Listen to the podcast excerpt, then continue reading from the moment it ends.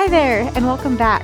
So, I got to do something really fun a week ago today, and I just really wanted to share it with you because why not, right? So, here's a little mini bonus episode for you. So, last Monday night, I had the opportunity to go to a watch party at the local high school for The Voice because guess what? One of the contestants, Daysia Reneau, is friends with my daughter and goes to our high school. How cool is that?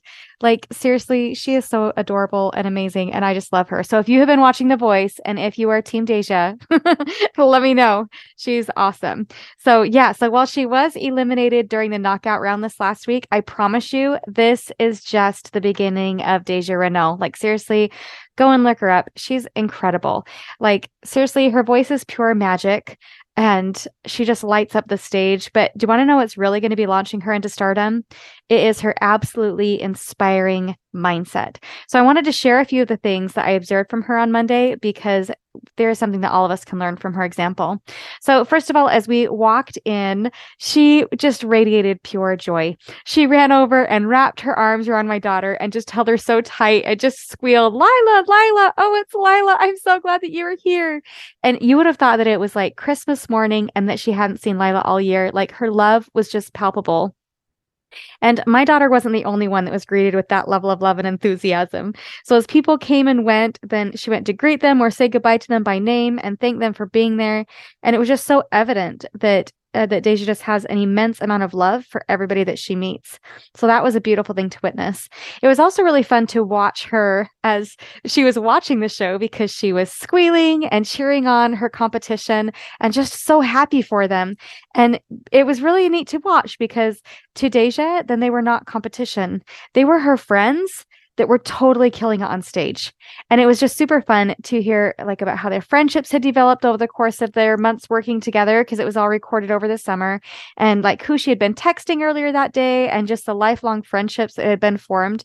And it was just really fun to see that how how her mindset was really about how these are my friends doing an awesome job and it wasn't even about competition. So that was a beautiful thing.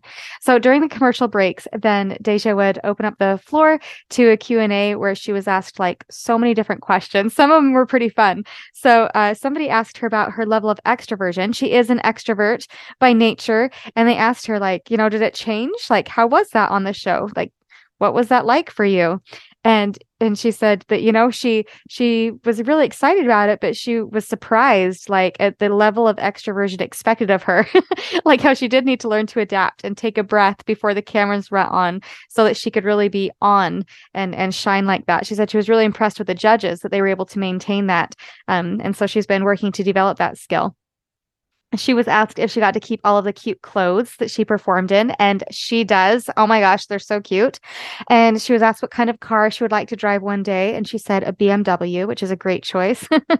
now, all of us as an audience, it was interesting because, you know, it's kind of like when somebody says, don't think about pink elephants, and it's all that you can think about. So, of course, when she's like, well, do you guys have any questions? I mean, all of us wanted to know how far she went, right? like, did you continue on? Did you get eliminated tonight? So we were all kind of limited a little bit in what kinds of questions that we could ask because um, we didn't, you know, she was contracted to not leak any spoilers. And it was interesting because we found out she wasn't even really allowed to talk with her sister about it. And seeing how close those two are, like that must have really been a challenge for her. Uh, but yeah, she did an amazing job at at just not sharing any spoilers and tiptoeing around things in a very professional way and and so that was pretty impressive now her knockout round was the very last one of the evening and we were all like on the edge of our seats because seriously all three of the females in that round absolutely knocked it out of the park. Like, I cannot even begin to imagine being a judge on that show because how can you possibly choose when the talent is so great? So ultimately, you know, the winner was announced and Daysia was sent home. And that was that. And um, Daysia immediately stood up with her speech in her hand. And the first thing that she did was she told everybody not to cry because this is only the beginning for her.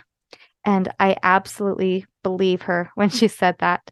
Uh, and then it was really beautiful to witness. You know, it was it was kind of cool because she kind of had this realization as she was up in front of all of us that in this moment, after after keeping it a secret for all of these months, um, now that she had been sent home, her contract was suddenly fulfilled and she could now share things openly. And so it was really interesting to hear about her experience where she could actually go a little bit more into depth. And so she told us, you know, all of the reasons why all of this that had t- taken place was absolutely perfect for her. And because things played out in exactly this way, then she was able to be here in town for her senior year of high school and participating in the high school production of A Christmas Carol. And because she was eliminated, then now she has more freedom in who she signs with and how long she wants the contract to be for. Um, because apparently the winner is locked into a 10 year contract, which is, which is amazing. Um, but it can also limit different opportunities, right? If you're contracted with only one person for that long. Uh, she told us that it was actually her goal to make it to the knockout round that that was just as far as she wanted to go because she knew how many more opportunities that would open up for her. And it really has opened up opportunities for her because, you know, by the way, I don't know if I'm supposed to say the um, where or the when or with who. But at the end of this month, she's going to be flying out with her own band to be performing at somebody who is famous performing at their bar. And that is so awesome. I am just so excited for her. So, really, truly, this is just a launching pad for her. She shared her wisdom around how these kinds of things work. I mean, this girl is 17 years old, but her wisdom just was blowing me away. You know, she was able to recognize that certain people would just resonate with certain judges, but that that didn't mean anything about her value and about her um, skill as a singer. And so, you know, so she kind of knew that certain people would just resonate more strongly with her and and certain people would resonate more strongly with other people and that that was okay. And that I think it's that belief that helped her to stay out of competition. Uh, uh, with her peers there and and um able to her to create those lasting friendships where she you know could genuinely cheer them on because she knows that she has talent and that what she has to bring to the table will absolutely resonate with different crowds and and that you know it which is just a beautiful mindset. So, another beautiful thing that she did was she looked up all of the amazing artists out there who didn't win, right? Who were in competitions similar to this and didn't win. Now, this list included artists like Beyonce, Jennifer Hudson, Justin Timberlake, David Archuleta, Usher, Kellie Pickler, and so many more. And I thought it was really beautiful that when she was sent home, that's what she did was she intentionally sought out evidence that this was not the end for her, that she could be as big as Beyonce. That's pretty awesome, right? So, as she was reflecting back on some of the different politics and things going on on the show and just, just different things about how things played out, then somebody from the audience asked her, they said, You know, knowing what you know now and how things played out, like, do you wish that you had chosen a different judge when you first went on the show? Because she did have two judges fighting over her and she had her choice of the two and and she said no you know what like I, I think that everything happened exactly so. I think that having a different judge, you know, yeah, it would have given me different opportunities. But she said, but exactly how things played out. I met who I needed to meet. I had the experiences that I needed to experience.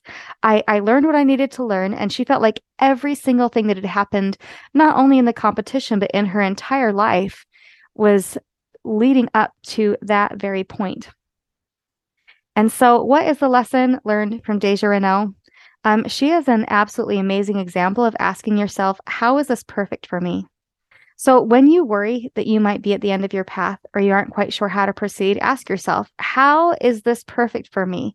Seek out that evidence of your own greatness and your own potential because it is there. What you focus on expands and it is there.